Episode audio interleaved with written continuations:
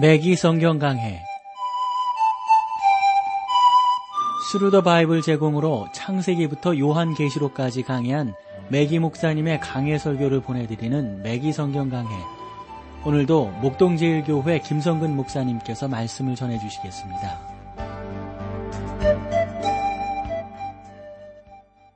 자, 오늘도 여러분들을 아, 에스겔서 이제 오늘 26장 말씀 좀 나누도록 하겠어요. 아마 찬양 전에 26장 그리고 후에 27장 이렇게 나누게 될 것 같습니다. 26장의 주제는 두로에 대한 심판으로 기록이 되어 있습니다. 그래서 사실은 26장에서 28장까지가 두로와 시돈에 대한 예언이 쭉 나오고 있거든요. 어, 아마 여러분들이 성경적 상식 또 지식으로 알고 계실 터인데 두로와 시돈은 마치 실과 바늘처럼 성경에 보면 항상 나란히 나오는 것을 보게 돼요. 그래서 두로와 시돈을 따로따로 생각할 수 없는 것이죠. 늘 하나의 꾸러미로 묶어서 생각하게 되는데 대개 보면 진노의 하나의 대상으로 나오는 것을 우리가 볼 수가 있죠. 그래서 26장에서 28장 어, 이런 장들은 문자적 예언 성취가 얼마나 정확한지를 보여주는 중요한 실예라고 볼 수가 있습니다. 어, 여러분들이 아시겠습니다만 성경이 성경의 권위를 갖는 하나의 몇 가지 조건이 있는데요. 그 가운데 구속이 있느냐 하는 거고요. 예언이 그대로 성취되었느냐 하는 내용들입니다. 두로는 해상 무역으로 유명했던 거대한 이 베니게 국가의 수도였습니다. 그들은 지중해 너머까지 진출을 했었고요. 우리는 오늘날 그들이 어, 허큘레스의 신전 주변 그리고 어, 지브라탈 바위 그리고 주석을 얻을 수 있는 영국까지 진출하지 않았는가 하는 역사적 해석을 알고 있습니다. 그리고 이 두로 사람들은 북아프리카에 식민지를 건설을 했다고 알려지고 있고요. 스페인에 있는 다시스도 그들이 세운 도시라고 알려지고 있습니다. 그만큼 이 두로는 상당한 그 영역을 넓혀갔던 도시인 것을 우리가 알게 되는 것이죠. 그들은 위대한 식민지 개척자들이었고요.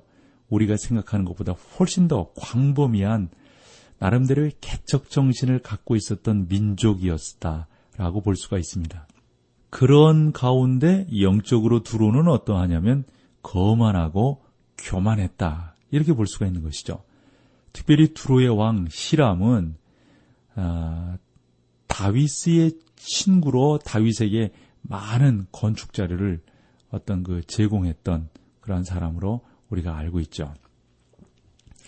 그래서 이 시람 왕은 다윗 때뿐만 아니라 그 아들 솔로몬 때에도 아주 그 아버지 때와 거의 같이 친밀한 관계를 어, 유지 아, 하다가 그러나 나중에 이제 깨어지는 그런 경우를 보게 되는 것이죠. 시람은 위대한 왕이었던 것으로 그러므로 우리가 짐작해 볼 수가 있습니다. 그러나 두로와 시돈에는 바알 숭배의 중심지가 있었다는 것입니다.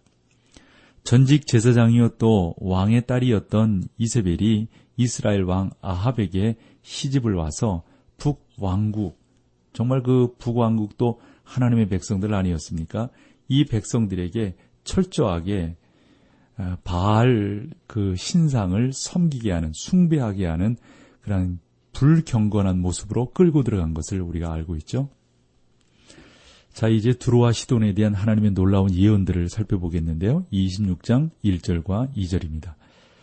제11년 어느 날 초 1일에 여호와의 말씀이 내게 임하여 가라사대 인자야 두로가 예루살렘을 쳐서 이르기를 아하 좋다 만민의 문이 깨어져서 내게로 돌아왔도다. 그가 황무하였으니 내가 충만함을 얻으리라 하였도다. 이것이 이제 26장 1절과 2절 말씀인데 두로는 예루살렘과 거의 동시대에 멸망을 했습니다. 이 느부갓네살이 두로도 점령을 했고 예루살렘을 멸망시키듯 두로도 그렇게 멸망을 시켰던 것이죠. 3절로 가보실까요? 그러므로 나 주 여호와가 말하노라. 두로야 내가 너를 대적하여 바다가 그 파도로 흉용케 함 같이 열국으로 와서 너를 치게 하리니 하나님께서 내가 너를 대적하여라고 말씀하실 때 우리는 하나님께서 두로에 대적하신다는 사실을 확신할 수 있습니다. 마치 파도가 밀려들듯이 여러 민족들이 불패무적의 상업 중심지 두로를 대적해 올 것이라고 말씀하고 있는 거죠. 그래서 우리가 성경을 보면서 어떻게 되는가 보잔 말이죠. 4절이에요. 그들이 두루의 성벽을 회파하며 그 망대를 헐 것이요 나도 티끌을 그 위에 쓸어 버려서 말간 반석이 되게 하며 이것은 어, 느부갓네살이 이제 두로 지역을 점령했다라고 말씀을 드렸잖아요. 그래서 느부갓네살은 두로를 점령하고 멸망시켰지만 황폐화시키지는 않았습니다. 5절로 가보실까요? 바다 가운데 금을 치는 곳이 되게 하리니 내가 말하였음이니라. 나 주 여호와의 말이니라. 그가 이방의 노략자가 될 것이요. 하나님은 두로가 거만한 상업 중심지가 아니라 어촌이 될 것이라고 말씀하셨습니다. 두로는 오늘날 과연 어촌이 되었습니다. 6절로 가보세요. 들에 있는 그의 딸들을 칼에 죽이리니 그들이 나를 여호와인 줄 알리라. 여러분 여기서 딸들이라고 하는 것은 뭐 사람을 의미한다기보다도 두로가 건설한 식민지를 가리킨다고 일반적으로 보고 있습니다. 두로는 구브로 섬에 식민지를 건설했고요. 그러므로 구브로란 구리를 의미하는데 그 두로는 구브로에서 이 구리를 상당히 많이 들여온 것으로 역사책에 기록이 되어져 있습니다. 또 베니게 사람들은 이러한 광석들을 고대 세계로 운반하는 그 무역업을 했던 사람으로 알려져 있고요. 7절로 10절을 보겠습니다. 나 주 여호와가 말하노라 내가 열 왕의 왕 곧 바벨론 왕 느부갓네살로 북방에서 말과 병거와 기병과 군대와 백성의 큰 무리를 거느리고 와서 두로를 치게 할 때에 그가 들에 있는 너의 딸들을 칼로 죽이고 너를 치려고 문제를 세우며 토성을 쌓으며 방패를 갖출 것이며. 어, 여기서 보면 공성퇴를 베풀어 내성을 치며 도끼로 망대를 찍을 것이며 또 보면 말이 많음으로 그 티끌이 너를 가려울 것이며 사랑이 회파된 성 구멍으로 들어가는 것 같이 그가 네 성문으로 들어갈 때 그 기병과 수레와 병거의 소리로 인하여 네 성곽이 진동할 것이며. 느부갓네살은 예루살렘에서 그러했던 것과 마찬가지로 고대 성벽들을 무너뜨리는데 뭐 그 무너뜨리는 그 느부갓네살 군대의 잔인함이라고 하는 것, 그 행패라고 하는 것은 이루 말할 수가 없습니다. 우리는 성경에서 돌 위에 돌 하나 남지 아니하고 란 표현에서 볼 수 있듯이 얼마나 그 정말 잔인한 일들이 벌어졌는지 이루 말을 할 수가 없습니다. 어쨌건 여러분, 이러한 모습들을 보면서 하나님께서 예언하신 그 예언이 문자 그대로 성취되었다 라고 하는 것을 우리는 알게 되는 것이죠. 11절로 가보실까요? 그가 말굽으로 내 모든 거리를 밟을 것이며 칼로 내 백성을 죽일 것이며 내 견고한 석상을 땅에 엎드러뜨릴 것이며 그랬습니다. 7절에서 아, 11절까지를 보면 느보네살이 두로를 함락시킬 것을 분명히 예언하고 있는 것은 우리가 일반적으로 볼 때 참 의미 있는 말씀이라고 봅니다. 아, 그런데 그 7절에서 11절까지 보면 대명사가 나오는데요. 그는 이 부분에서 어디에서나 찾아볼 수 있는 그런 내용이라고 봅니다. 그러나 다음 구절에서 그 대명사는 그들을 그들로 이제 바뀌게 되는 것을 봅니다. 그러니까 하나님은 그 민족들이 다시 나오리라고 말씀하셨고 여기에 그 예언이 나오게 되는 것입니다. 내 재물을 빼앗을 것이며 내 무역한 것을 노력할 것이며 내 성을 헐 것이며 내 기뻐하는 집을 무너뜨릴 것이며 또 내 돌들과 내 제목과 내 흙을 다 물 가운데 던질 것이라. 참 이런 내용들을 보면 얼마나 이 진노하심이 그대로 이루어지고 있는지 참 우리가 놀라지 않을 수 없고 그 전능하신 하나님을 찬양하지 않을 수가 없는 것입니다. 자, 여기서 우리 찬송 함께 하고요. 계속해서 어, 말씀을 나누도록 하겠습니다.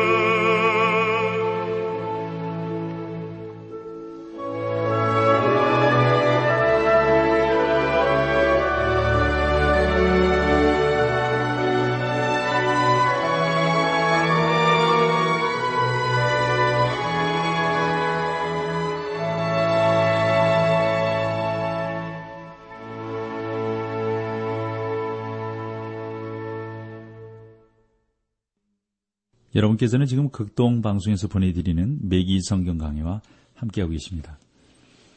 자, 에스겔서 20, 아, 우리가 6장을 계속 나누고 있는데요. 그 전 부분에서 이 두로와 시돈에 대한 예언 쭉 보고 있습니다. 그것이 그대로 이루어진다고 하는 것, 성경이 성경의 권위를 스스로 갖고 있는 것입니다. 자, 이제 26장 12절에서 14절을 보겠습니다. 내가 내 노래 소리로 그치게 하며 내 수금 소리로 다시 들리지 않게 하고 너로 맑은 반석이 되게 한즉 내가 금을 말리는 곳이 되고 다시는 건축되지 못하리니 나 여호와가 말하였음이니라. 나 주 여호와의 말이니라. 이 예언은 성취되는데 수백 년이 걸렸습니다. 300년 동안 두로의 폐허들이 그곳에 남아 있었습니다. 느보네살이 그 성을 멸망시켰지만 이 두 번째 예언은 아직 성취되지 않았던 거죠. 누가 그 돌들을 치울 것이며 그 흙더미들을 바다로 던져버리겠습니까? 다니엘의 예언 가운데 염소로 상징된 알렉산더 대왕이 서쪽에서부터 출현하는 것을 볼 수가 있습니다. 다 알다시피 바벨론 포로에서 두로인들이 돌아온 후에 그들은 한 섬 위에 그들의 성을 재건하기로 하고 본토에 관한 모든 것을 잃어버리게 됩니다. 그들은 해상 무역 국가였으므로 성으로 옮겨가 자신들을 지키는 것이 더 좋은 방법이었을 겁니다. 알렉산더가 그곳에서 그곳에 이르렀을 때 그 성의 폐허를 보게 되죠. 그러나 사람들이 사는 새로운 성은 그 손길이 닿지 않는 섬 위에 있었습니다. 그는 많은 군대를 거느리고 있었어요. 그 성에 이르는 길을 건설하지 않았습니다. 도대체 어디에서 건축 자리를 구해다가 바다에 길을 놓는단 말입니까?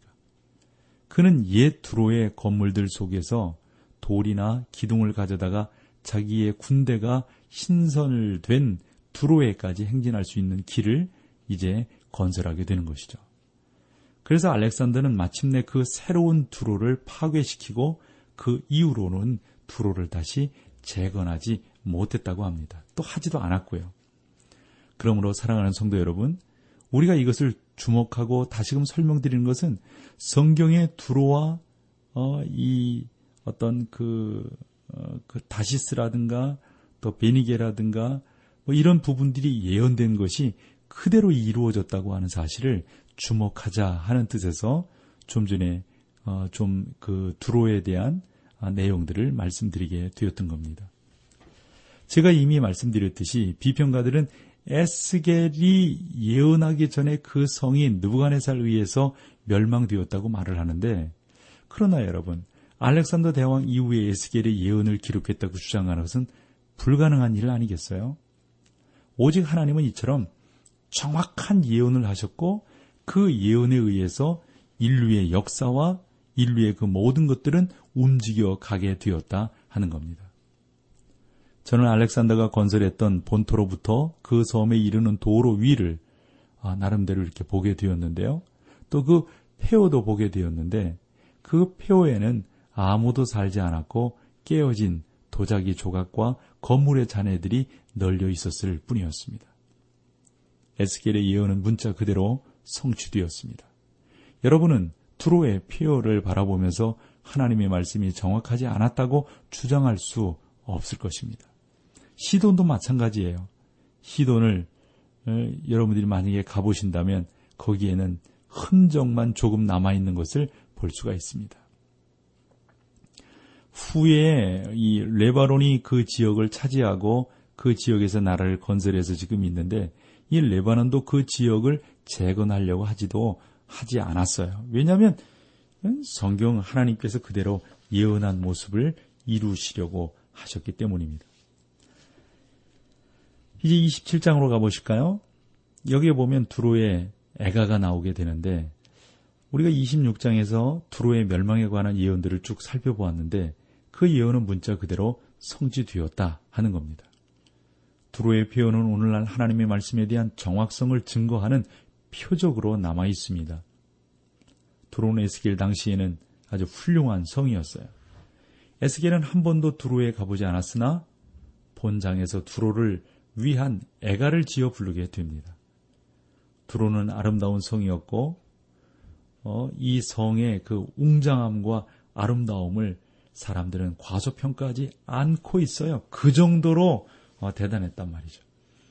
그래서 이 27장에서 에스겔은 베니게 제국의 수도 두로를 파선된 배에다가 비유를 하고 있는데 저는 두로보다 더 훌륭한 해성무역 도시를 생각할 수 없다고 보는데 어떻게 이 두로가 깨트러지게 되었는가 우리가 성경을 통해서 찾아보잔 말이죠. 27장 1절과 1절로 3절입니다. 여호와의 말씀이 내게 임하여 가라사대 인자야 너는 두로를 위하여 애가를 지으라 너는 두로를 위하여 이르기를 바다 어귀에 거하여 여러 섬 백성과 통상하는 자여 주 여호와의 말씀에 두로야 내가 말하기를 나는 온전히 아름답다 하였도다. 두로를 무너뜨린 것은 여러분 무엇이라고 생각합니까? 바위로 된 페트라의 성을 무너뜨린 그 능력이 두로도 무너뜨렸거든요. 바위 틈에 거하며 높은 곳에 사는 자여 내가 중심에 이르기를 누가 능히 나를 땅에 끌어내리까 하니 너의 중심이 교만에 찼었도다. 그 욥기서 3자 어, 그 1장 3절에 있는 말씀이거든요. 교만과 허영 그리고 번영에 대한 자신감을 세상의 많은 위대한 나라들을 어, 그 무너뜨리며 폐허로 만들. 그래 교만이라고 하는 것은 하나님이 가장 싫어하는 정말 우상 숭배와 같은 것이다. 이렇게 우리가 생각하시면 될 겁니다. 그 다음으로 이제 우리가 보게 되는 게 25절 말씀을 볼 수가 있는데요. 다시스의 배는 어, 때를 지어 내 물살을 실었으며 내가 바다 중심에서 풍부하여 영화가 주하였도다. 두로는 거대한 상업 중심지였습니다. 상인들이 세계 도처로부터 와서 물건을 사고 팔았어요. 원하는 것은 무엇이나 다 두로에서 구할 수 있었다고 합니다. 17절에 보면 이스라엘이 다시스의 시장에서 물건을 바꾸었다고 말하는 것을 볼 수가 있습니다. 두로의 시장에는 원하는 것은 모든 것이든지 다 얻을 수 있는 거대한 상업 중심지로서 존재하고 있었습니다. 그래서 당시 바벨론이 세계의 상업적 어떤 종교적 그리고 정치적 중심지가 된다는 예언의 말씀에 우리가 유의해서 보면서 이 두로가 어떻게 성경에 예언된 대로 되어지는지 한 번 더 우리가 살펴보아야 할 것입니다. 어, 여러분들이 거기에 보시면 어, 예를 들어서 계시록 18장 12절로 14절에 보면 이런 말씀이 있거든요. 그 상품을 금과 은과 보석과 진주와 세마포와 자주 옷감과 비단과 붉은 옷감이요 각종 향목과 각종 상하 기명이요 값진 나무와 진유와 철과 옥석으로 만든 각종 기명이며 계피와 향료와 향, 향유와 유황과 포도주와 감남유와 고운 밀가루와 밀과 소와 양과 말과 수레와 종들과 사람의 영혼들이라. 바벨로나 내 영혼에 탐하던 과실에서 내게로 과실이 내게로 내게서 떠났느니라. 이런 말씀이 요한계시록 18장 12절로 14절에 기록이 되어져 있는데 이것은 아마 지금 세계 각처의 그 모습이 아니겠는가 싶어요. 특별히 그 큰 도시들 있잖아요. 여기서 하나님의 영광이 거두어지고 있다는 사실입니다. 하나님이 기뻐하시는 일보다는 하나님이 기뻐하지 않는 일 쪽으로 많은 사람들이 달려가고 있는 것을 어, 보게 됩니다. 많은 훌륭한 어, 교회들에서조차 성경을 거의 가르치지 않고 있다. 뭐 이런 말들이 요즘에 있잖아요. 참 이런 부분들은 이게 위험하기 그지없는 거거든요. 주의 말씀을 주의 말씀 그대로 실천하며 나아가는 것이 너무도 귀하고 아름다운 것이니까요. 27장 32절입니다. 그들이 통곡할 때 너를 위하여 애가를 불러 조사하는 말씀이여 두로같이 바다 가운데서 적막한 자 누구인고 두로는 바다에 침몰하는 커다란 배와 같았던 것이죠. 34절로 가볼까요? 내가 바다 깊은 데서 파산한 때에 내 무역품과 내 승객이 다 빠졌으며 마침내 바닷속으로 가라앉고 맙니다. 36절입니다. 열국의 상고가 다 너를 비웃으며 내가 경계거리가 되고 내가 영원히 다시 잊지 못하리라 하리로다 하셨다 하라. 두로의 폐허를 거닐면서 많은 사람들이 그런 느낌을 갖는다고 하죠. 하나님의 귀한 역사가 그 예언이 그대로 이루어진 땅이요.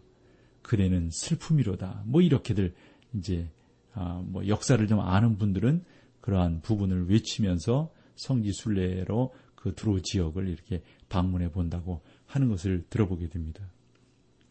하늘은 그 하나님의 놀라운 역사를 그대로 실천하는 하나님의 현상이라고 하는 것을 우리가 볼 수가 있습니다. 두로의 이러한 모습 속에서 오늘 우리 시대를 위한 아, 메시지를 여기서 또 찾아볼 수 있게 되는 거죠. 우리가 더 주의 말씀을 온전히 섬기고 온전히 진행, 온전함으로 주 앞에 나아가는 그러한 귀한 은혜의 역사가 우리 가운데 나타나기를 간절히 소망합니다. 매기 성경 강해 지금까지 Thru the Bible 제공으로 창세기부터 요한계시록까지 강해한 매기 목사님의 강해 설교를 목동제일교회 김성근 목사님께서 전해주셨습니다. 이 시간 방송 들으시고 청취 소감을 보내주신 분께는 나침반 출판사에서 신앙서적을 보내드립니다. 청취 소감을 남겨주실 분들은 극동방송 홈페이지 매기 성경 강해로 들어오셔서 사연을 남겨주시거나 문자로 참여하실 분들은 한 통에 50원의 유료 문자 샵 1069, 샵 1069번으로 보내주시기 바랍니다. 매기 성경 강해 오늘 순서를 마칩니다.